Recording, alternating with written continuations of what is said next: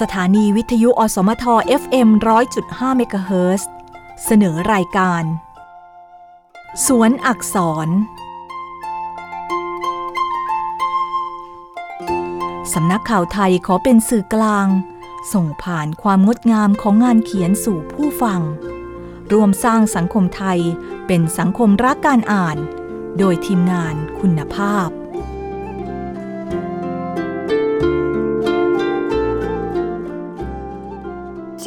สือ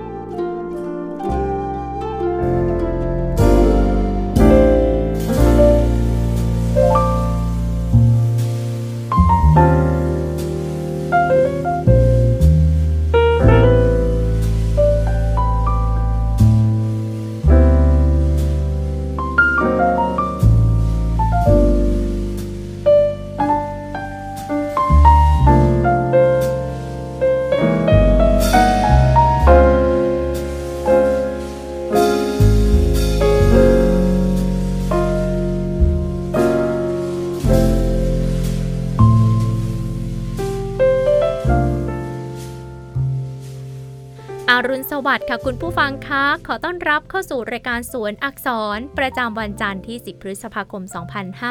2564 นะคะ วันนี้เป็นวันพืชชมงคลนะคะ ก็หลายๆออฟฟิศนะคะ อย่างอสมทเองวันนี้ก็เป็นวันหยุดทำการนะคะข้าราชการรัฐวิสาหกิจก็ปิดทำการกัน แต่ว่าบริษัทเอกชน หลายๆ บริษัทก็ยังคงเปิดอยู่นะคะ แต่ที่แน่ ๆ ค่ะ ข่าวดีวันนี้ก็คือทางด่วนฟรีนะคะ ถ้าหากคุณผู้ฟังท่านใดที่ต้องเดินทางอยู่ในกรุงเทพมหานครทำงานในกรุงเทพต้องขึ้นทางด่วนทุกวันนะคะ วันนี้ประหยัดไปได้อีก 1 วันนะคะ เพราะว่าทางด่วน 3 สาย ก็มีการฟรีค่าบริการขึ้นทางด่วนนะคะ เนื่องจากวันพืชมงคลนั่นเองค่ะ ลดไปได้หลายบาทเลยค่ะ ถ้าหากบางท่านเนี่ยต้องเดินทางหลายต่อ ขึ้นลงหลายต่อวันหนึงก็เสียไปหลายบาทอย่างตัวแอนเองเนี่ยถ้าหากว่ากลับบ้าน ก็วันหนึ่งก็เสียค่าทางด่วนวันละร้อยแล้วนะคะ บทจะให้วิ่งทางที่ไม่ใช่ทางด่วนก็แหม่ ไกลเหลือเกินค่ะ ทั้งเปลืองน้ำมันด้วยรถติดด้วยนะคะ ทางด่วนก็ถือเป็นทางรอดอีกทางหนึ่งคือจะบอกว่าทางออกก็กระไรอยู่ เพราะว่าถ้าหากเป็นช่วงชั่วโมงเร่งด่วนเนี่ยทางด่วนบางทีก็ไม่ได้ด่วนนะคะ แต่ว่ายังไงก็ยังเร็วกว่าทางข้างล่างแน่นอนน่ะนะคะ ไม่ต้องเผชิญรถติดไม่ต้องเสียค่าน้ำมันจำนวนมาก ๆ จากระยะทางที่มันยาวขึ้นแล้วก็รถติดมากขึ้นนะนะคะ ทางด่วนก็ถือว่าเป็นทางรอดอีกทางหนึ่งนะคะ วันนี้ก็ขึ้นฟรีประหยัดไปอีก 1 วันนะคะ ส่วนปกติเนี่ยวันพืชมงคลเราจะมีพิธีจรดพนังคันแรกนาขวัญใช่ไหมคะ จะมีพระโคมาเสี่ยงทายว่าปีนี้ข้าวนาดินน้ำจะอุดมสมบูรณ์ดีหรือเปล่านะคะ แต่ว่าปีนี้ไม่มีนะคะ งดการจัดพิธี พระราชพิธีจรดพระนางคันแรกนาขวัญไปปีหนึ่งเนื่องจากว่าสถานการณ์โควิด -19 แต่ว่าเมื่อวานนี้ค่ะ ในหลวงก็ทรงได้ประกอบพิธีเสกพันข้าวนะคะ ที่จะแจกจ่ายให้กับประชาชนเพื่อความเป็นสิริมงคล แล้วก็จะนำไปหวานที่สวนจิตรดาด้วยนะคะ ซึ่งเป็นพิธีที่ทำกันมาเป็นประจำในทุกๆปีค่ะ แล้วรายการสวนอักษรก็จะอยู่กับคุณผู้ฟัง 1 ชั่วโมงเต็มๆ เช่นเคยนะคะ 4 นาฬิกาถึง 5 นาฬิกา หนังสือที่อยู่ในมือของดิฉันก็ยังเป็นเล่มเดิมค่ะ อุโมงค์ดอกไม้นะคะ เรื่องราวการแต่งงานของหญิงสาว ผู้เรียบร้อย พูดน้อย แต่ต้องมาเผชิญกับบ้านของสามี ที่ค่อนข้างมีปัญหามากมายเลยนะคะ ไม่ว่าจะเรื่องการเงินเรื่องของธุรกิจแต่เรื่องเหล่านี้ค่ะไม่ได้สร้างปัญหาให้กับปานบัวนะคะ แต่สิ่งที่เป็นปัญหาก็คือความสัมพันธ์ในครอบครัว ปัญหาของเหล่าสะพ้ายคนต่างๆ ปัญหาของเหล่าพี่ๆของสามีนะคะ ที่มีปัญหาไม่จบไม่สิ้นนินทาว่าร้ายดาทอเน็บแนม แล้วก็ทำให้ปานบัวเองก็รู้สึกอึดอัดนะคะ ไม่อยากจะอยู่ในบ้านหลังนี้แล้ว เธอก็เลยตัดสินใจกลับมาทำงานในกรุงเทเทพ แล้วก็เป็นที่โปรดปรานของเจ้านายด้วย ชีวิตของเธอกำลังไปด้วยดีค่ะ แล้วล่าสุดนะคะในสัปดาห์ที่แล้วแอนก็ทิ้งท้ายเอาไว้ก็คือทางหัวหน้าของปานบัวก็อยากจะให้ปานบัวนั้น หัดขับรถค่ะ ซึ่งเธอเองก็เคยขอให้สามีช่วยหัดขับแล้ว แต่สุดท้ายก็ทะเลาะกันค่ะ ก็เป็นไปตามตำราเลยนะคะว่าเวลาจะขับรถเนี่ยอย่าให้ญาติสอน อย่าให้สามีหรือว่าแฟนสอนนะคะ เพราะว่าจะทำให้ทะเลาะกันได้นะคะ อันนี้ไม่แน่ใจว่าเกิดขึ้นจริง ๆ หรือเปล่าแต่ว่าถ้าคนรอบข้างเนี่ยก็เคยเจอปัญหานี้เหมือนกันนะคะเพราะจะทะเลาะกัน แล้วก็ไม่ได้ดังใจ กลายเป็นปัญหาในครอบครัวงอนกันโกรธกันไปอีกนะคะ หนังสือเล่มนี้ก็ตามตำราเลยค่ะ แต่อย่างตัวแอนเองอาจจะไม่ได้ปัญหานี้นะคะ เพราะว่าไปเรียนขับรถกับครูสอนค่ะ แต่ว่าปานบัวเองเนี่ยก็ถูกให้หัวหน้าเนี่ยนะคะ ก็อยากจะให้ปานบัวได้หัดขับรถ แล้วหัวหน้า ก็เสนอตัวสอนปานบัวขับรถด้วยนะคะ เรื่องราวจะเป็นยังไงต่อไป ติดตามกันได้ในหนังสือเล่มนี้ค่ะ อุโมงค์ดอกไม้ค่ะ เอาอย่างนี้ผมหาเวลาสอนให้ก็ได้ เพราะคุณคงไม่มีเวลาไปเรียนหรอก ได้หยุดงานจริง ๆ ก็แค่วันอาทิตย์เท่านั้นชายหนุ่มกดปุ่มบนหน้าปัด จากนั้นก็ฮัมเพลงตามไปด้วยอย่างสบายอารมณ์ บางคราวก็หันมายิ้มให้คนที่นั่งอยู่ข้างๆ อย่างแจ่มใส เดวิดเกรย์เธอปรารบชุดนี้เพราะทุกเพลงเลยนะคะ แต่เพลงที่ฉันชอบที่สุดคือ Last Boat to America พ่อเบิกตากว้าง คุณรู้จักเพลงนี้ด้วยเหรอ ไม่ไม่ที่ผมแปลกใจไม่ใช่อะไรหรอก ปกติเขาไม่น่าจะเป็นที่รู้จักในหมู่แฟนเพลงไทย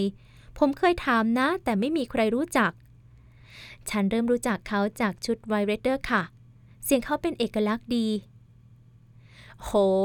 แฟนพันธ์แท้ ไม่คิดว่าคุณจะฟังนะแนวเนี้ย แถมชอบเพลงเดียวกันด้วย คิดว่าคุณจะแนว Romance Kitting แน่เดาใจถูกอีก นั่นก็ชอบค่ะ ฉันฟังได้หลายแนว ปกติชอบนอร่าโจนมากกว่าค่ะ แต่ว่าขณะเดียวกันฉันก็ชอบพิงค์แล้วก็เทรซี่แชปแมนด้วย คนเราก็มีหลายอารมณ์มันก็แล้วแต่ค่ะ อืม ก็จริงนะ เมื่อเห็นถนนโลง่งคนขับจึงเหยียบคันเร่งเพิ่มความเร็ว ชั่วโมงต่อมา Ford Everest ก็แล่นเข้าสู่จังหวัดเพชรบุรีพอแวะเติมน้ำมันเพื่อให้เธอยืดเส้นยืดสายเข้าห้องน้ำจากนั้นจึงออกเดินทางต่อ พอวิ่งไปได้ราว 10 กิโลเมตร รถก็เกิดอาการกระตุกก่อนที่เครื่องยนต์จะดับลงในที่สุด มาเสียอะไรตอนนี้ไอ้หนู พ่อเปิดประตูก้าวฉับลงมา ชายหนุ่มเช็คฝากระโปรงอยู่ครู่ โดยมีปานบัวชะเงอคออยู่ข้างๆ ด้วยท่าทีธรรมัดทะแมงและกระตือรือร้น จนเจ้านายเธอทำทีขยับแขนเสื้อกึ่งเอ็นดูกึ่งล้อเลียน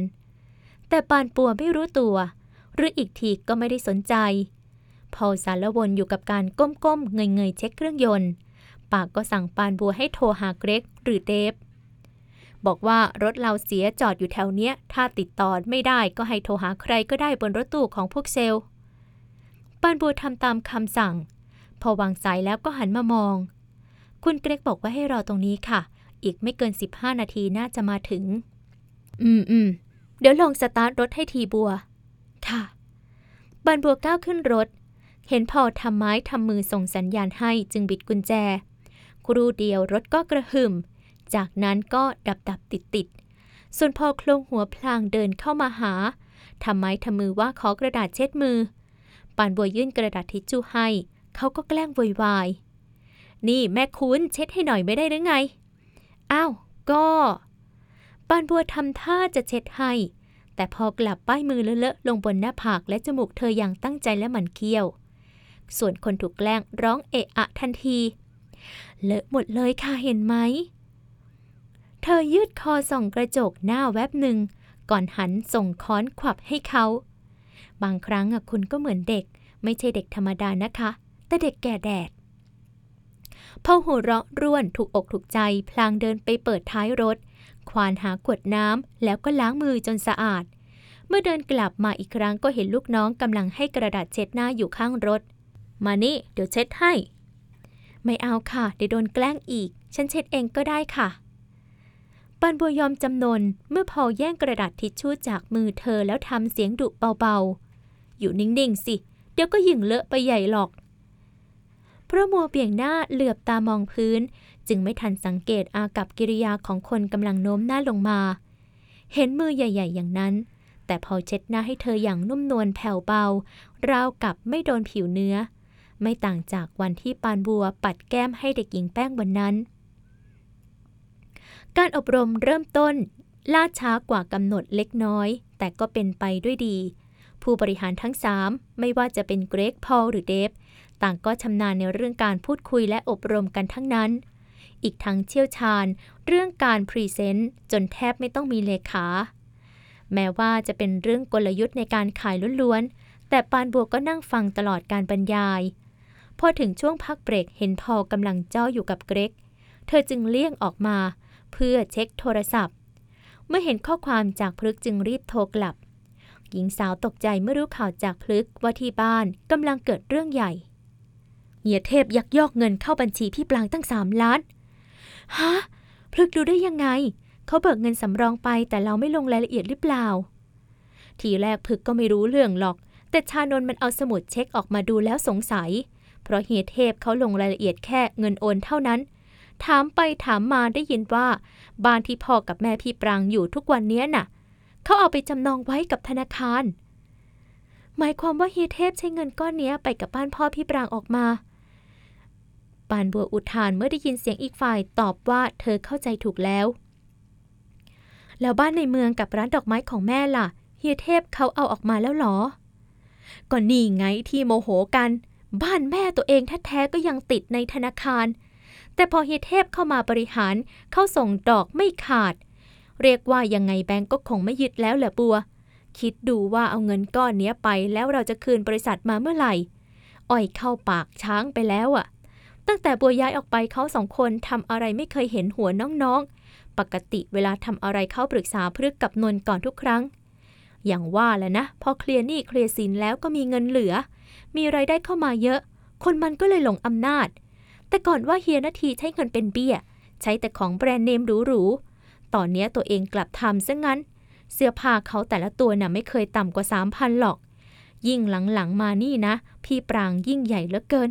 เดือนที่แล้วเฮียเทพโวยวายลั่นออฟฟิศว่าต่อไปไม่สั่งเหล็กกับร้านค้าเดิมแล้ว เพราะอะไรรู้ไหม เพราะเมียเท่าแก่พูดจาไม่ดีกับพี่ปรางแค่นั้นน่ะประสาทจะกิน แล้วที่เนี่ยพลึกกับนนท์น่ะจะแก้ปัญหายังไง แม่เรียกประชุมทางบ้านไปแล้ว เฮียหมอกับเฮียพลก็ลางานมาคุยด้วย พอโดนพี่น้องตำหนิเฮียเทพยั่วใหญ่เลย ประกาศว่าเขากับเมียมีสิทธิ์ใช้เงินมากกว่า 3 ล้านด้วยซ้ำเพราะเขาเป็นคนกอบกู้การเงินของบริษัทจนฟื้นขึ้นมา อ้างแต่ว่าไม่มีเขาป่านนี้บริษัทก็ล้มไปนานแล้ว พูดอย่างกับเขาทำงานหนักอยู่คนเดียว ที่แม่ไม่พอใจมากอะ่ะ คือเขาเอาเงินไปให้ครอบครัวพี่ปราง ไม่รู้ถือสิทธิ์อะไร ก่อนยักยอกเงินสามล้านเนี่ยก็ไปออกรถใหม่นะ บอกว่าลูกอยากนั่งจีวาก้อน รถคันเก่าเขาก็โอนมาให้พฤก แต่พฤกไม่อยากใช้ของเขาอยู่แล้วก็เลยให้ชานนเอาไปขับ ปานบัวฟังแล้วกุ้มขมับ หลังจากที่คุยกันแล้วได้ข้อสรุปยังไงบ้างจ้าพลึก ก็โดนเฮียพลพูดแรงๆใส่เขาก็โกรธมาก หยิบปืนออกจากลิ้นชัก ยื่นให้เฮียพล บอกว่าเห็นเขาเลวนักก็ยิงทิ้งได้เลย เฮียหมอก็เลยร้องห้ามบอกให้หยุดทะเลาะกัน เพราะแม่ร้องไห้หนักพอแล้ว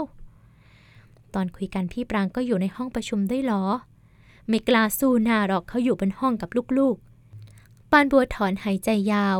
ไม่รู้จะออกความเห็นยังไง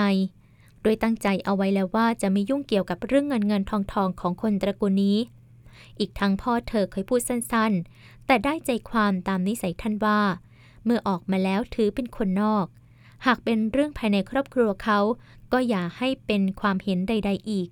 ปล่อยให้พี่น้องเคลียร์กันเองจะดีกว่า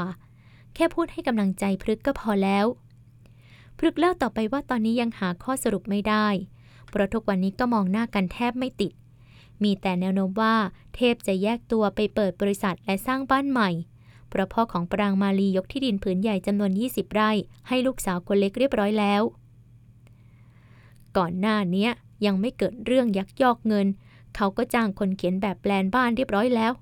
บอกว่าให้ย้ายออกไปอยู่ด้วยกันหมด เพราะจะทำออฟฟิศใหม่ด้วย แล้วจะขายที่ตรงนี้ แต่แม่บอกว่าไม่ไปอยู่หรอก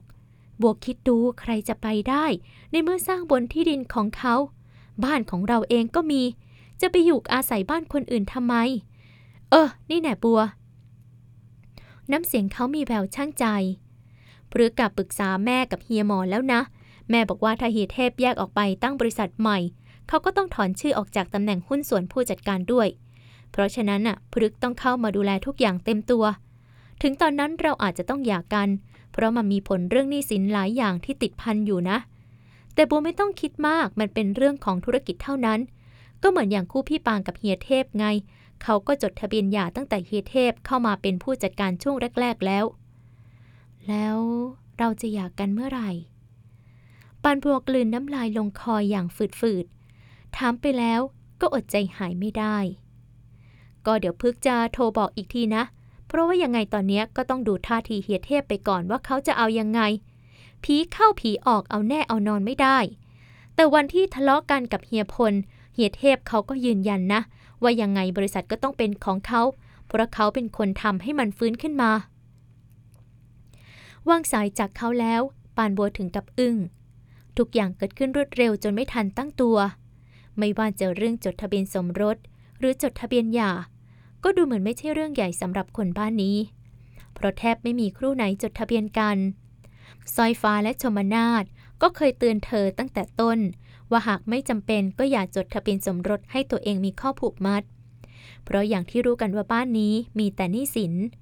แต่ตอนนั้นปานบัวคิดว่าเป็นเพราะทั้งคู่เป็นลูกหลานคนมีเงิน จึงไม่อยากแบ่งปันทรัพย์สินที่มีอยู่ให้คู่สมรสปานบัวเองไม่มีทรัพย์สมบัติอะไร นอกจากแหวนเพชรและเครื่องประดับที่ได้มาในวันแต่งงานไม่กี่อย่างเท่านั้น เธอจึงไม่เห็นความจำเป็นที่ต้องกลัว อีกทั้งตอนนั้น เธอก็ไร้เดียงสารและมองโลกสวยเกินไป คิดเพียงว่าการล่มหัวจมท้ายกับสามี ที่ไม่ว่าเขาจะรวยหรือจน คือสิ่งที่ควรทำและน่ายกย่อง ในเมื่อเธอจดทะเบียนกับเขาเพราะรัก หาใช่เพราะทรัพย์สินอย่างอื่นไม่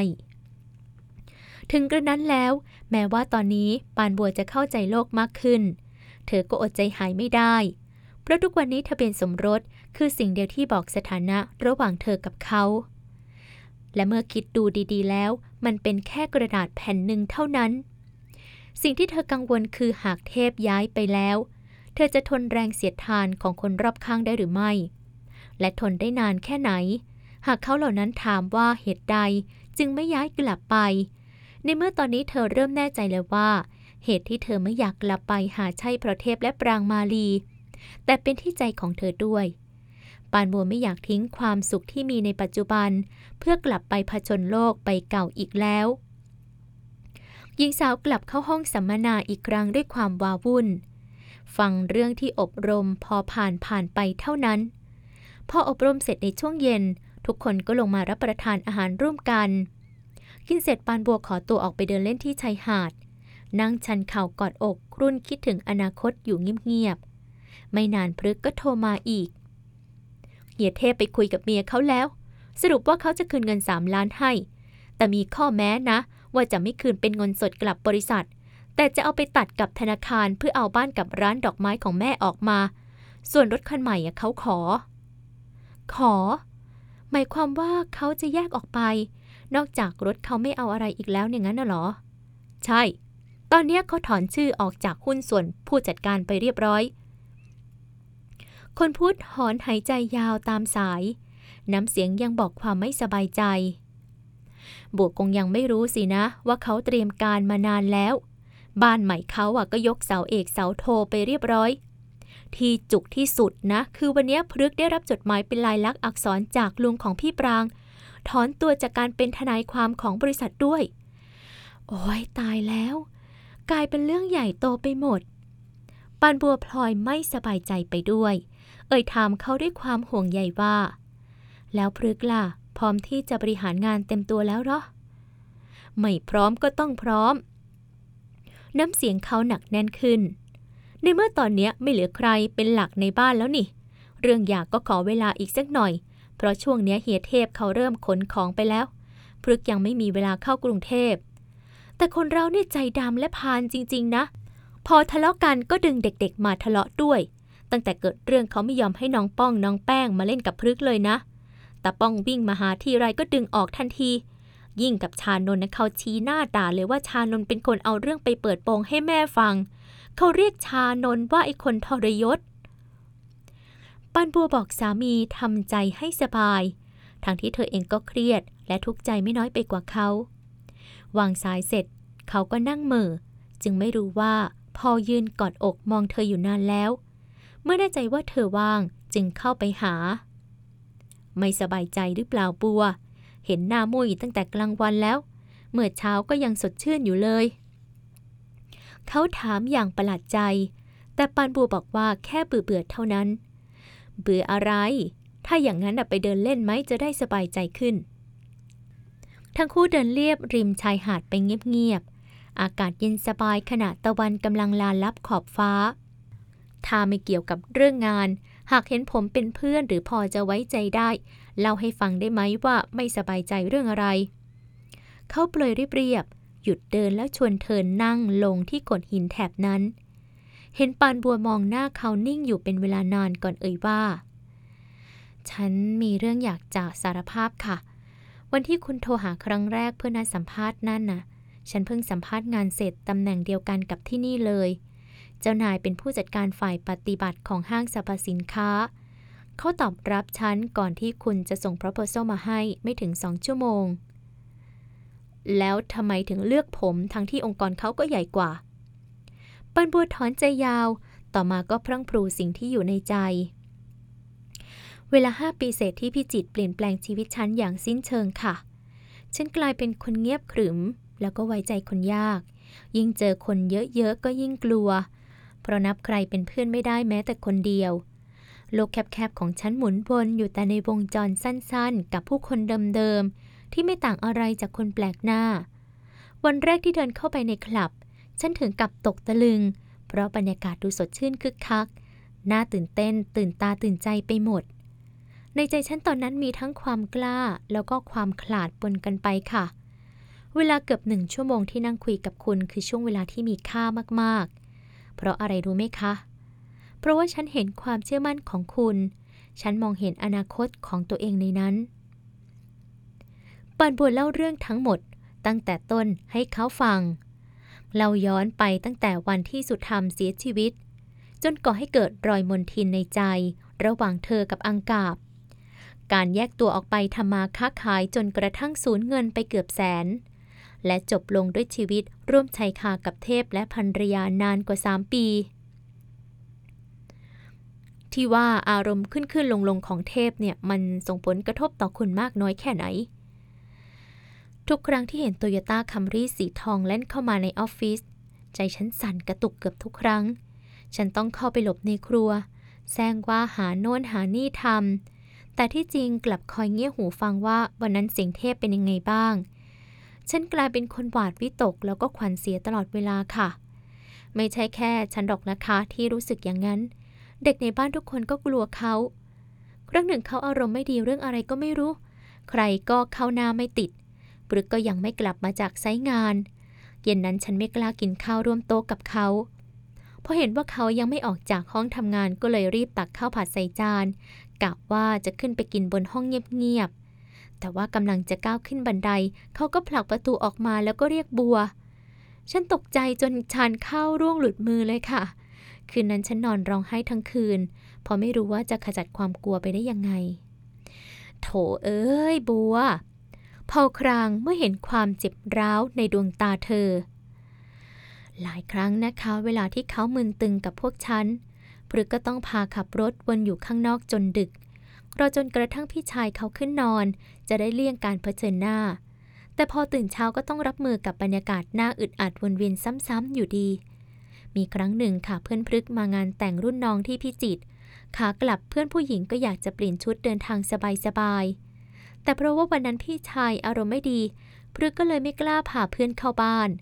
เขาเลี่ยงด้วยการพาเพื่อนไปเปลี่ยนชุดที่ปั๊มน้ำมันแทน นั่นน่ะคือวิธีแก้ปัญหาของเขาซึ่งฉันไม่เห็นด้วย แต่ก็เข้าใจว่าทำไมต้องทำแบบนั้น มีอย่างนี้ด้วยคนอะไรประหลาดจริง ผมหมายถึงเทพนะ ค่ะก็ 3 ปีเศษที่อยู่ที่นั่น เงินเดือนเท่าค่าจ้างแม่บ้านของฉันไม่เคยได้ปรับขึ้นแม้แต่ครั้งเดียวค่ะ ตลอดเวลาฉันไม่เคยรู้สึกว่าที่เนี่ยคือค่าจ้าง แต่เป็นบุญคุณที่ครอบครัวพฤกหยิบยื่นให้ ซึ่งก็ไม่รู้เมื่อไหร่ที่จะตอบแทนได้หมดฉันไม่เคยรู้สึกถึงความเป็นเจ้าของกิจการ หรือแม้กระทั่งคนในครอบครัวเขา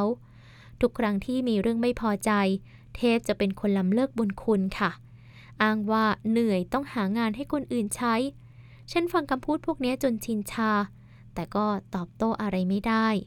ขณะเดียวกันฉันก็รู้สึกฝังใจ ถามตัวเองทุกวันว่าทนให้เขาทวงบุญคุณไปอีกนานแค่ไหน ปานบัวถอนหายใจยาว เหตุการณ์ที่ฉันไม่มีวันลืมก็คือ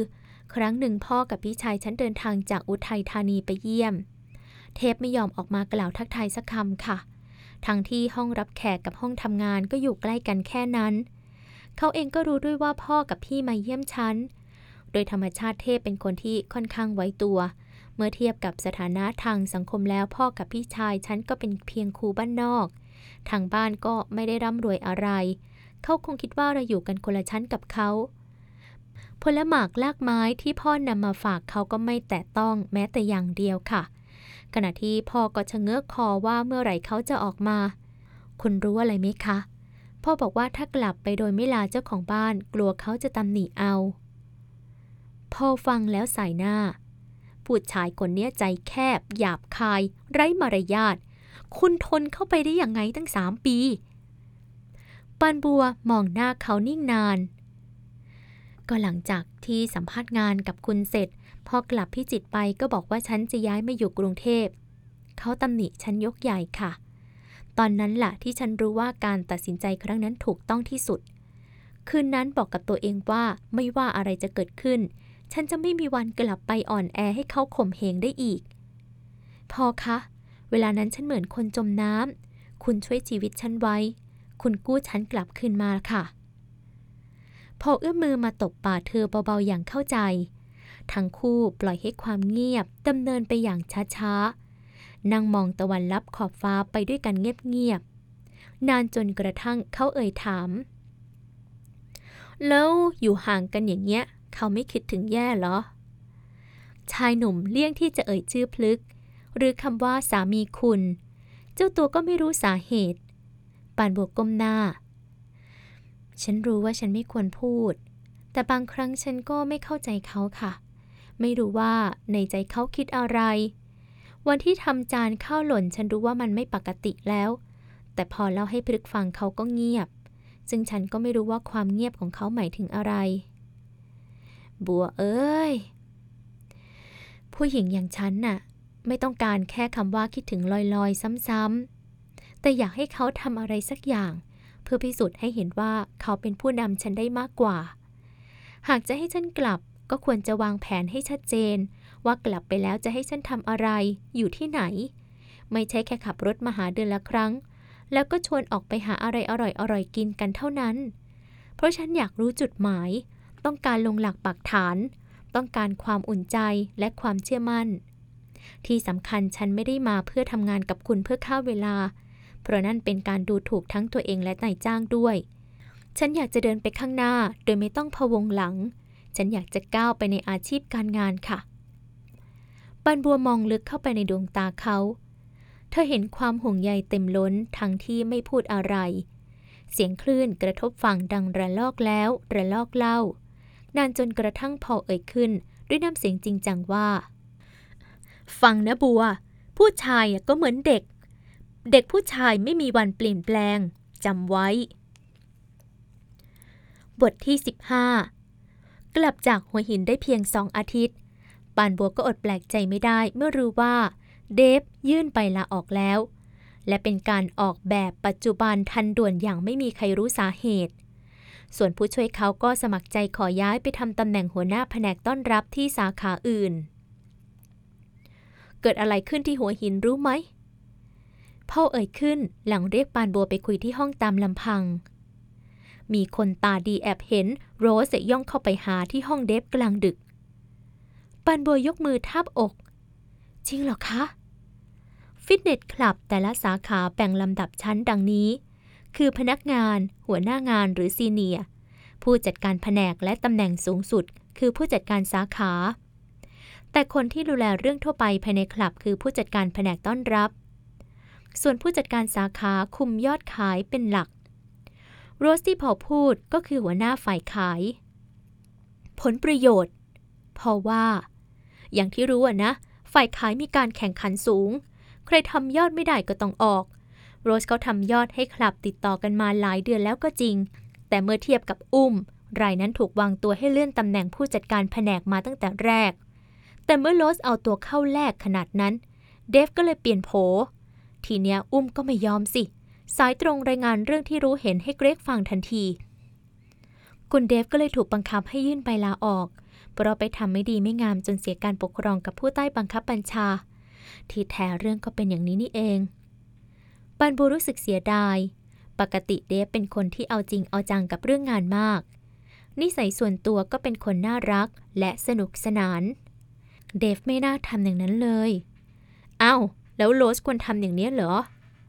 ฉันไม่ได้หมายความว่าอย่างนั้นค่ะ ก็ทำไม่ถูกกันทั้งสองฝ่ายนั่นแหละค่ะ เรื่องแบบนี้ไม่ใช่เรื่องใหม่ก็จริง แต่ฉันก็ไม่เห็นด้วยอยู่ดี ถ้าจะคบกันก็ไม่ควรทำลับๆล่อๆอย่างนี้ ลาออกไปแล้วคบหากันอย่างเปิดเผยไม่ดีกว่าหรอคะ ดีขึ้นมาตรงที่คุณเดฟยังโสดอยู่ไม่ถึงขั้นผิดศีลธรรม แต่ยังไงก็ผิดอยู่ในแง่ของการปกครอง โถปูอะคุณหลุดมาจากยุคหินหรือไง สมัยเนี้ยเขาก็แสวงหาผลประโยชน์กันทั้งนั้น จะให้ออกไปคบกันทำไมในเมื่อเรื่องที่ไม่เกี่ยวกับความรัก โอเคอาจจะใช่รักสนุกไง แต่พอใจกันทั้งสองฝ่าย ที่สำคัญมันเป็นเรื่องของความก้าวหน้าในหน้าที่การงาน ด้วยวิธีแบบนี้เหรอคะ เธอใส่หน้าเด็ดขาด ฉันไม่สนับสนุนนะคะ ตรงกันข้ามฉันกลับคิดว่าหมดยุคที่ผู้หญิงจะเอาตัวเข้าแลกเพื่อความก้าวหน้าในหน้าที่การงานแล้ว อย่าบอกนะคะว่าคุณเห็นด้วยกับเดฟ แม่คุณใครจะไปกล้าบอกว่าเห็นด้วยเล่าเขาหัวเราะก่อนพูดได้วยท่าทีจริงจังขึ้น ผมเองก็ไม่สนับสนุนหรอกนะ แต่พูดก็พูดเถอะงานเนี้ยผมสงสารเดฟ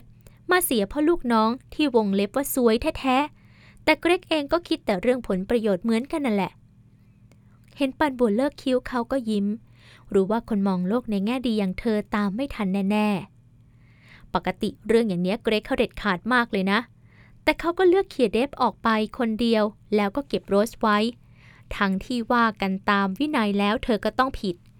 นั่นก็เป็นเพราะว่าเห็นว่าเธอยังทำเงินให้คลับได้อยู่ รู้อะไรไหมบัว เกรกตั้งใจจะเขียเดฟออกไปพักหนึ่งแล้ว เพราะว่าเขาคุมทีมได้ไม่ดีพอ ไม่ดีอย่างนั้นหรอคะ ก็เห็นในช่วงพรีเซลของสองสาขาที่ผ่านมาก็ทำงานหนักกันแทบตายพอใส่หน้าช้าๆ แต่ก็ยังไม่ดีเท่าที่เกรกและผู้บริหารจากต่างประเทศต้องการนี่ เขาหาคนผ่าน Head Hunter มาแทนเดฟได้แล้วนะ ที่เร็วก็เพราะว่าเกรกเตรียมทุกอย่างไว้แล้ว ถ้าผมเดาเกมไม่ผิด โรสถูกยืมมือในการใช้เขี่ยเดฟครั้งนี้ด้วย หมายความว่ายังไงคะ ปานบัวไม่เห็นด้วย ถ้าคุณจะบอกว่าคุณเกรกถึงขั้นวางแผนเรื่องนี้ฉันว่ามันเข้าข่ายปรักปรำนะคะ คุณเกรกไม่น่าจะใช่คนแบบนั้น ก็ไม่ได้บอกว่าอย่างนั้นสักหน่อย เขาค้อนขวับแต่ผมเชื่อว่าเขาระแคะระคายมาจากอุ้มก่อนหน้านี้อยู่แล้วล่ะ อาจจะแค่บอกว่าให้อุ้มจับตาดู พอเกิดเรื่องขึ้นจริง ๆ ก็สมใจเขาที่ไม่ต้องออกแรงอะไรเลย แต่สามารถทำให้เดฟไปพ้นหน้าพ้นตาได้ ผมว่าเดฟเองก็พอรู้ แต่เขาหัวฟัดหัวเบี่ยงแค่พักเดียวเท่านั้นแหละก็พอเขารวยนี่ ครอบครัวมีกิจการเรือยอทที่โกลด์โคสต์น่ะแล้วคนที่มาแทนเดฟเนี่ยจะเริ่มงานเมื่อไหร่คะ อืม เขาชื่อทิมนะ จะเริ่มงานต้นเดือนหน้า ได้ยินมาว่ากำลังทำเรื่องเอกสารอยู่ ภรรยาเขาก็จะย้ายมาด้วยอ๋อเกือบลืม เราได้คนที่มาดูแลเรื่องของ personal training โดยเฉพาะแล้วเนะบัว คนนี้ชื่อจอร์จเริ่มทำงานช่วงไล่เลี่ยกันกับทิมนั่นแหละ ปานบัวขยับปากจะพูด แต่เผอิญมีสายเรียกเข้าซะก่อน เธอกดรับสายที่โอนมา หันไปบอกชื่อแขกกับพอลแต่เขาทำปากพงาบเป็นเชิงว่าไม่อยู่เเธอจึงแจ้งปลายสายตามที่เขาว่า พอวางสายแล้วก็หันมาบอกว่า วันนี้คุณลีโอนี่โทรมาหลายรอบแล้วนะคะ บอกว่าจะคุยกับคุณให้ได้ นี่ขนาดฉันบอกว่าตามที่คุณสั่งไว้ว่าวันนี้คุณไม่เข้าออฟฟิศทั้งวัน คนเนี้ยผมไม่คุย เขาจะงกหน้ามองผ่านกำแพงกระจกออกไปทางเคาน์เตอร์ประชาสัมพันธ์ ทันใดนั้นชายหนุ่มก็เบิกตากว้างอย่างตกใจ กวักไม้กวักมือเรียกปานบัวอย่างเร็ว ลีโอนี่มายังไง นั่นเธอเหรอคะ ปานบัวขมวดคิ้ว แสดงว่าเมื่อกี้เธอโทรอยู่แถวนี้ ฉันว่าคุณออกไปพบเธอเถอะค่ะ ฉันไม่รู้จะแก้ต่างยังไงให้แล้ว นี่แม่คุณก็เมื่อกี้คุณบอกเองไม่ใช่หรือไงว่าผมไม่กลับเข้าออฟฟิศแล้ว เพราะฉะนั้นคุณนั่นแหละที่ออกไปรับหน้าเร็วๆ บอกว่าผมไปต่างประเทศหรือว่าลาออกไปแล้วก็ยังดี บ้าสิ บอกตามตรงนะคะพอให้ฉันทำงานหนักยังไงอะไม่ว่าเลย แต่เรื่องแบบนี้ฉันไม่ถนัดจริง ๆ ต้องปั้นหน้าโกหกมันยังไงก็ไม่รู้ ดูสิหน้าตาเธอดูกระวนกระวายใจ เมื่อกี้เธอบอกว่ามีเรื่องสำคัญด่วนมากที่ต้องคุยกับคุณ คราวก่อนก็เหมือนกัน คุณจ๊ะจ๋าเอากระเช้าดอกไม้มาฝากคุณก็ไม่ยอมลงไปรับด้วยตัวเองพอฉันบอกว่าคุณไปประชุมข้างนอก เธอก็เหมือนกันท่าฉันไม่สบายใจเลยนะคะ ที่ใครมองว่าฉันเป็นเลขาห่วงนาย ได้โปรดเถอะบัว พ่อขอร้องแกมบังคับ แล้วก็ได้ผลเหมือนทุกครั้ง ปันบัวจุบปากหนึ่งทีคล้ายจำยอมแล้วก็เดินพลาออกไป พักใหญ่เธอก็กลับเข้ามา พอทำหน้าตื่นเต้นคล้ายรอฟังผลอยู่ ฉันบอกไปว่าวันนี้คุณไม่กลับเข้าออฟฟิศ ส่วนพรุ่งนี้คุณก็มีประชุมข้างนอกทั้งวัน พอรับนำบัตรไปแล้วเธอก็อืมทำไม พอถูกคาดคั้น ปันบัวจึงจำใจต้องบอกความจริงว่าลีโอนี่ขยำนามบัตรของเธอจนแหลกคามือ ต่อหน้าคุณนะเหรอพ่อสบถออกมาคำหนึ่งก่อนเอ่ยขอโทษแทนลีโอนี่ซ้ำๆชายหนุ่มเล่าความจริงให้ฟังว่า หล่อนเป็น member ที่ fitness club ทำงานกับบริษัทที่ปรึกษากฎหมายต่างชาติแห่งหนึ่งย่านสาทรช่วงนั้นเขาพักอยู่แถบสาขาที่เธอไปออกกำลังกายประจำ เขาก็เข้าไปทักทายตามมารยาทพอรู้ว่าเป็นออซซี่เหมือนกันก็เลยยิ่งคุยกันถูกคอ แต่ลีโอนี่เป็นคนอ่อนไหว หลายครั้งเธอแสดงออกให้รู้ว่าเป็นนายว่าคิดกับเขาเกินเพื่อน เธอก็เป็นคนน่ารัก แต่ว่าผมไม่ได้คิดกับเธอในแง่นั้นพ่อตัดเปิดฉับเมื่อเห็นปานบัวมองหน้าอย่างคลางแคลง เอาเป็นว่าผมไม่มีอะไรเกินเลยกับเธอก็แล้วกัน ไม่เคยมีแล้วก็คงไม่มีด้วย ถ้าอย่างนั้นนะคุณหลบหน้าเธอทำไมคะทำไมไม่ออกไปคุยดีๆ เธออาจจะมีเรื่องอยากจะปรึกษาฐานะเพื่อนก็ได้ เพราะว่าเธอก็บอกแล้วว่ามีเรื่องสำคัญมากพ่อถอนหายใจยาว ผมมาเป็นคนชัดเจนนะบัว เพื่อนก็คือเพื่อน แต่ผู้หญิงบางคนก็ซับซ้อนเหลือเกิน พอเราดีด้วยก็เป็นประเภทที่ได้คืบจะเอาศอก จะให้ผมพาไปโน่นพาไปนั่น ในฐานะเพื่อนผมมาพาไปได้ แต่จะให้ผมกระเตงผู้หญิงที่ไม่ใช่แฟนตัวเองไปไหนมาไหนตลอดมันควรแล้วหรอ ใช่ว่าไม่เคยพูดตรงๆนะ แต่พูดไปแล้วก็ไม่เคลียร์ เอาแต่ส่งข้อความหาบอกว่า ไม่มีใครอีกแล้วในกรุงเทพ ผมก็เลยบอกตรงๆว่าถ้าอย่างนั้นก็กลับบ้านที่ดาวินไปซะ เธอก็เอาแต่ร้องไห้ลีโอนี่อ่อนไหวมากจนผมรู้สึกอยู่ด้วยแล้วอึดอัด ยิ่งผมดีด้วยเธอก็ยิ่งมองเหมือนผมเป็นเทพพบุตร ผมแค่คนธรรมดาเท่านั้น เวลายุ่งมากๆ ก็โดนผู้หญิงเซ้าซีผมก็รำคาญเหมือนกันนะ แล้วยิ่งโผล่มาหาที่ทำงานเนี่ยผมว่ามันล้ำเส้นกันเกินไปหน่อยปานบัวฟังแล้วจะให้ทำยังไงได้ นอกจากโคลงหัวแล้วขอตัวออกมาทำงานต่อเท่านั้น หลังเลิกงานก็เก็บกระเป๋า เพราะมีนัดกินข้าวเย็นกับพี่สาวปราวแก้วซึ่งโทรมาหาแต่เช้า บอกว่าเย็นนี้จะมาทำธุระแถบที่ทำงานของเธอ และมีบัตรกำนันรับประทานอาหารของโรงแรมมีชื่อในย่านนั้นด้วย จะให้พี่มานั่งกินอาหารฝรั่งคนเดียวก็ไม่ไหว พุตตานว่า แฟนพี่ก็ติดประชุม แต่ถึงว่างเขาก็ไม่มาด้วยหรอก เขาไม่ชอบอาหารอย่างนี้ บัวมาด้วยน่ะดีแล้ว แล้วเป็นยังไงบ้างท่าทางแฮปปี้ดีนะ หน้าตาสดชื่นมากเลย งานยุ่งไหมจ๊ะ ยุ่งมากเลยค่ะพี่ตาลแต่ก็สนุกดีค่ะ หรอดีดีแล้วเมื่อไหร่จะไปเที่ยวปากช่องล่ะ พี่ไปเยี่ยมคราวก่อนแก้วก็บ่นคิดถึงบัวกับบุตรแน่ แต่บุตรคงอีกนานละมั้งกว่าจะกลับไทย นี่บัวก็กำลังหาวันหยุดไปเยี่ยมแก้วค่ะพี่ตาล พอดีช่วงเนี้ยจะเปิดคลับใหม่ ช่วงพรีเซลงานก็ยุ่งมาก แต่ยังไงก็คงหาเวลาไป คิดถึงแก้วเหมือนกันค่ะ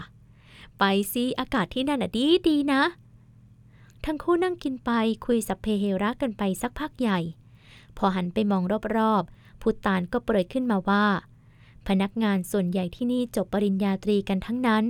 แม้กระทั่งตำแหน่งบริกรเสิร์ฟอาหารอย่างว่าละโรงแรมในเครือต่างชาติ ลูกค้าส่วนใหญ่ก็เป็นคนต่างชาติ พนักงานพูดภาษาอังกฤษปรอ แล้วเขาก็คัดคนจริง ๆ นะ แต่ละคนรูปร่างหน้าตาดีดีๆเดี๋ยวพี่ขอตัวเข้าห้องน้ำแป๊บหนึ่งนะบัว ปานบัวมองตามผู้ตาลที่ผละออกไป เมื่อหันกลับมาเริ่มสังเกตว่า พนักงานสาวคนหนึ่งรอบมองเธออยู่ พนักงานคนนั้นไม่ให้เธอสงสัยนาน เมื่อเดินถือโถเครื่องดื่มในมือค้อมศีรษะเข้ามาเอ่ยขออนุญาต แล้วรินน้ำผลไม้เติมให้อย่างนอบน้อม หล่อนก็เปรยขึ้นอย่างสุภาพว่า คุณผู้หญิงทำงานที่ฟิตเนสคลับเหรอคะ ใช่ค่ะปานบัวยิ้มทันทีเมื่อหายข้องใจ เป็นเพราะเธอใส่ชุดฟอร์มของบริษัทนั่นเอง น้องเป็น member ที่สาขาไหนเหรอคะ อ๋อเปล่าหรอกค่ะ หนูมีเพื่อนทำงานอยู่ที่นั่น เขาชื่อพอล พอลชาติเสนางค่ะ อ้าว เป็นเพื่อนของคุณพอลหรอกเหรอคะ พี่เป็นผู้ช่วยของเขาค่ะ สีหน้าของพนักงานสาวดูตกใจ คงไม่คิดว่าจะบังเอิญขนาดนั้น หนูชื่อโยนะคะ ยินดีที่ได้รู้จักค่ะ ว่าแล้วก็ขอตัวและค้อมศีรษะเดินไปเสิร์ฟโต๊ะอื่น แต่ก่อนที่หล่อนจะผละไป ปานบัวสังเกตเห็นป้ายชื่อที่หน้าอกเสื้อสูทของหล่อน แล้วรู้สึกคุ้นชื่อของสาวนี้อย่างน่าประหลาด เพราะปกติปานบัวจะจำชื่อและหน้าตาของคนได้แม่นยำมาก เพื่อพิสูจน์ว่าความจำของเธอยังดี เช้าวันต่อมาปานบัวหยิบแฟ้มเก็บเอกสารขึ้นมาดู แฟ้มนี้เธอเก็บเอาไว้กับพวกตั๋วเครื่องบิน และเอกสารจีปาถะส่วนตัวอื่นๆ ของพอลโดยเฉพาะ ปานโบจำได้ว่าเดือนแรกที่เข้ามาทำงาน ตรงกับช่วงวันเกิดของเขา พอเดินทางไปพักผ่อนที่กระบี่ ก่อนไปเขาสั่งให้เธอจองตั๋วเครื่องบินสองที่นั่ง รวมถึงที่พักบนโรงแรมหรู ตัวใบหนึ่งเป็นชื่อเขา อีกใบหนึ่งเป็นชื่อผู้หญิงนอกจากชื่อบนตั๋วเครื่องบิน คือโยธกาเหมือนกันแล้ว นามสกุลที่เห็นบนป้ายชื่อพนักงานเสิร์ฟที่โรงแรมเมื่อเย็นวานนี้ ก็ยังสะกดตรงกันอีก ผู้ชายหน้าตาดีก็ไม่ต่างกับผู้หญิงสวยที่เลิกได้สินะปานบัวจำได้ว่า หลังกลับจากกระบี่ทิพนั้นไม่กี่เดือน เจ้านายก็เปรยขึ้นกับเธอว่าไม่ได้ติดต่อกับผู้หญิงคนนั้นแล้ว พอคงเป็นฝ่ายตัดเยื่อใยนั่น ดอกไม้แรกแย้มอย่างโยธกา ถึงได้มีแววตาสลดเช่นนั้น ยามที่เอ่ยถึงเขา หลังจากที่เทพพาลูกเมียย้ายออกจากบ้านหลังนั้นไม่กี่เดือน ชมนาทก็โทรมาเกลี้ยกหล่อมปานบัวให้กลับไปช่วยพลึกดูแลกิจการ เฮียพลึกทำงานหนักมากนะคะ วิ่งหน้าวิ่งหลังดูบัญชีร้านค้า ไหนจะดูเรื่องใบกำกับภาษี ไหนจะดูสต็อกน้ำมัน วิ่งไปดูงานที่ไซต์จริงอยู่ว่าหน้างานนะมีโฟร์แมนดูอยู่แล้ว แต่เขาก็เป็นแค่ลูกจ้างเท่านั้น ถ้าเท่าแก่ไม่ออกไปดูงานกำกับด้วยตัวเองงานก็ไม่เดิน ชมกับแม่ออกไปดูออฟฟิศหลังเลิกงานทีไร เห็นเฮียพลึกนั่งเคลียร์งานคนเดียวแล้วก็อดสงสารไม่ได้ เพราะแม่บ้านก็ลาออกไปตั้งแต่ก่อนเกิดเรื่อง พี่บัวไม่สงสารเฮียพลึกบ้างเหรอคะปานบัวถอนหายใจหนัก ด้วยรู้อยู่ว่าคนที่อยู่เบื้องหลังการเกลี้ยกล่อมครั้งนี้ คืออังกับนั่นเอง ไปเป็นลูกจ้างเขาอะพี่บัวได้เงินเดือนเท่าไหร่กันเชียว สามหมื่นห้าถือว่าน้อยมากนะคะ ถ้าเทียบกับค่าใช้จ่ายในกรุงเทพ ไหนจะค่าอพาร์ตเมนต์ ค่ากิน ค่าอยู่ ค่าเดินทางแต่ละเดือนอีก เหลือเก็บก็ไม่เท่าไหร่ เอาเต็มที่เลยนะ เก็บเดือนละหมื่นห้าปีหนึ่งได้แสนแปดเท่านั้นเอง แต่ถ้ากลับมาช่วยเฮียพลึกเงินทุกบาททุกสตางค์ก็เป็นของพี่บัวหมดนะคะชมนาทกล่อมราวกับกล่อมเด็ก ที่ชมมาโทรมาคุยก็เพราะว่าสงสารแม่หรอกนะคะ ทุกวันนี้แม่เขาก็กลุ้มใจมากเพราะว่าสงสารเฮียพลึก แล้วชมไม่อยากเข้าไปช่วยงานในออฟฟิศบ้างหรอทำเท่าไหร่เงินก็เป็นของชมหมดเลยนะ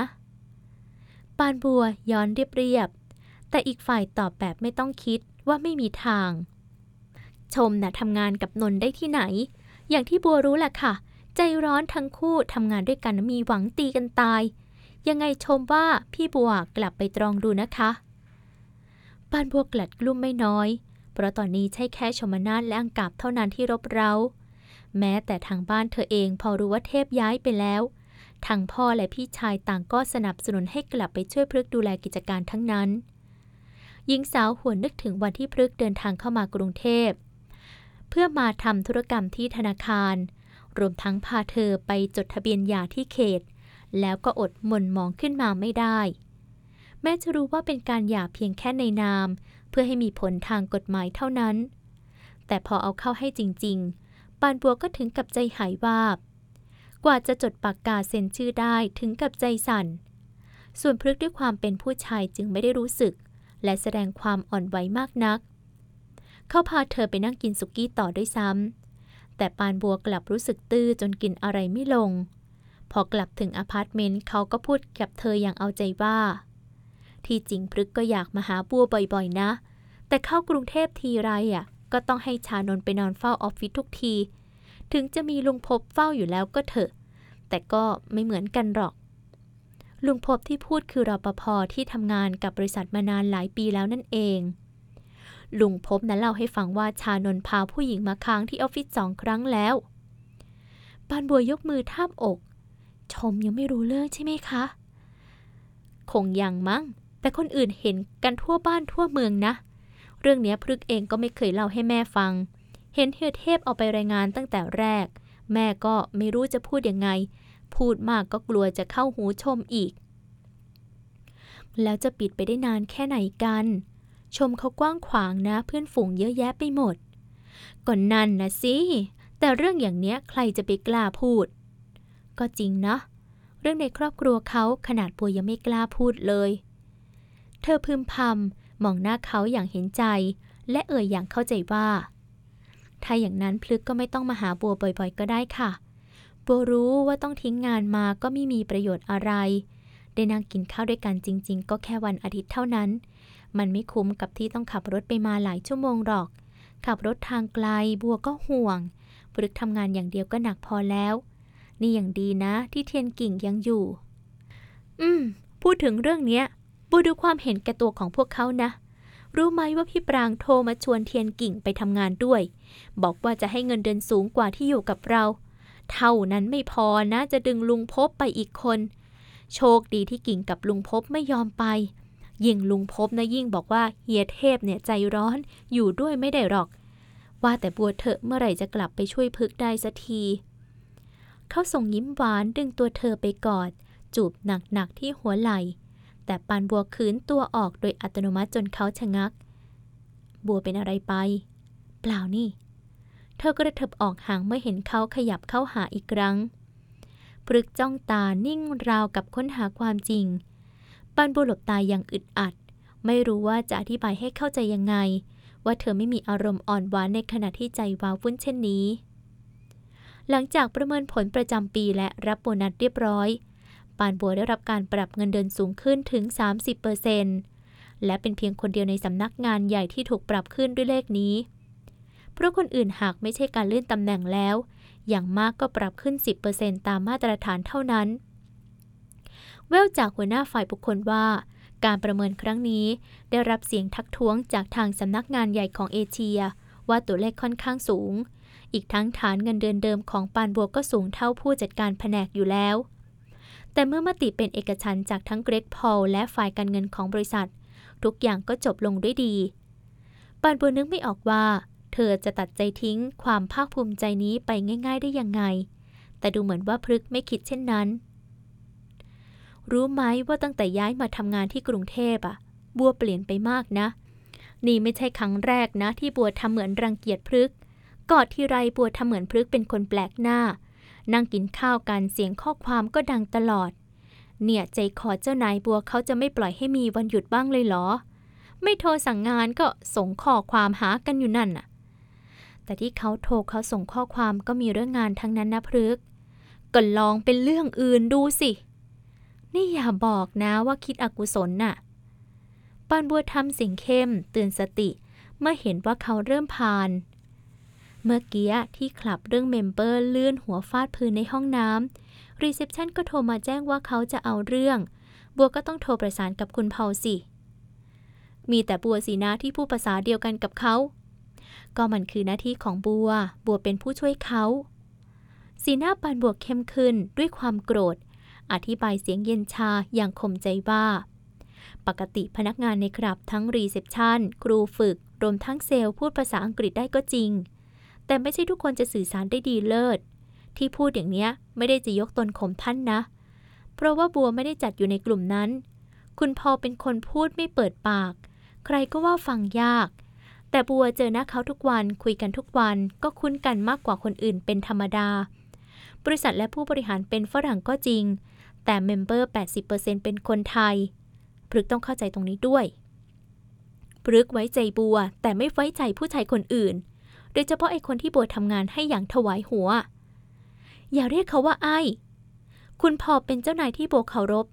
ถ้ารู้ว่าลางงานแล้วต้องมาทะเลาะกันอย่างเนี้ย บัวไม่ลาให้เสียงานซะก็ดี ก่อนหน้านี้เวลาพฤกขอให้กลับไปทีไร บัวก็จะอ้างตราบใดที่เฮเทพยังบริหารงานอยู่ บัวจะไม่กลับ แต่พอเขาย้ายออกไปจริง ๆ บัวก็บอกปัดอีก อย่างเนี้ยจะให้พลึกคิดยังไง ก็บอกแล้วว่าขอเวลาอีกนิด แล้วเมื่อไหร่ล่ะบัว เมื่อไหร่ถึงจะพร้อมปานบัวเป็นฝ่ายอ้าปากค้าง เมื่อเห็นเขาคว้าโทรศัพท์มือถือ โทรแจ้งเปลี่ยนเวลาเที่ยวบิน จากนั้นกดสายหาชานนกรอกเสียงลงไปว่า ไปรับที่สนามบินพิษณุโลกด้วย ไฟเย็นนี้ อืม เปลี่ยนใจ พอดีทำธุระเสร็จแล้ว เขาคว้ากระเป๋าเสื้อผ้าใบเล็กที่ถือเข้ามามองหน้าเธอและพูดด้วยเสียงราบเรียบ ถ้าจะกลับไปอยู่พิจิตแล้วมันฝืนใจบัวมากก็ไม่ต้องกลับทำงานให้สบายใจไปเลย ไม่ต้องห่วงพลึก เพราะกลับไปบัวก็คงไม่มีความสุข รอให้บัวพร้อมจริง ๆ ก่อนดีกว่าจำไว้อย่างหนึ่งนะบัว พลึกไม่บังคับจิตใจใคร โดยเฉพาะเมื่อคนคนนั้นคือบัวอ๋อขอโทษด้วยที่บังอาจไปแตะต้องเจ้านายสุดที่รักของบัว เข้าผละจากไปเงียบๆขณะที่ปานบัวสุดตัวนั่งอย่างท้อแท้ ทั้งที่อยากวิ่งตามไป แต่กลับทำได้เพียงนั่งมองใบหย่าอย่างยอมจำนนเท่านั้น หากว่าเป็นคนอื่นกระดาษแผ่นนี้ อาจหมายถึงการจากลาช่วยชีวิต แต่สำหรับปานบัวนี่คือสัญญาณบ่งบอกว่า ชีวิตกำลังจะกลับไปผูกมัดกับเขาอีกครั้งอย่างไร้เงื่อนไข ติดแต่ว่าจะช้าหรือเร็วเท่านั้นกำลังจะดีอยู่แล้วเชียวนะคะ แต่สุดท้ายก็มีเรื่องให้ทุกข์ใจอีกครั้งนะคะ แต่เชื่อว่าเรื่องราวก็ไม่เกินจากที่เราคาดหมายกันสักเท่าไหร่แอนเองก็เดาทางเอาไว้นะคะว่าน่าจะมาแนวๆประมาณนี้แหละค่ะ แต่อ่านไปก็สงสารปานบัวนะคะ แม้ว่าการงานดี แต่ว่าก็เจอปัญหาครอบครัว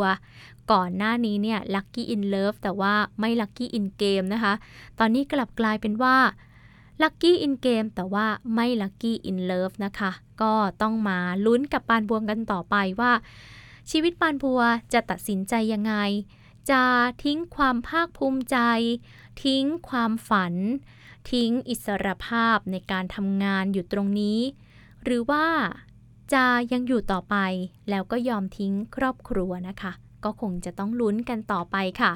สำหรับวันนี้เวลาของรายการสวนอักษรหมดลงแล้วนะคะ พบกันใหม่ในวันจันทร์หน้า วันนี้แอนพจนาธนธนากุลลาไปก่อนค่ะ สวัสดีค่ะ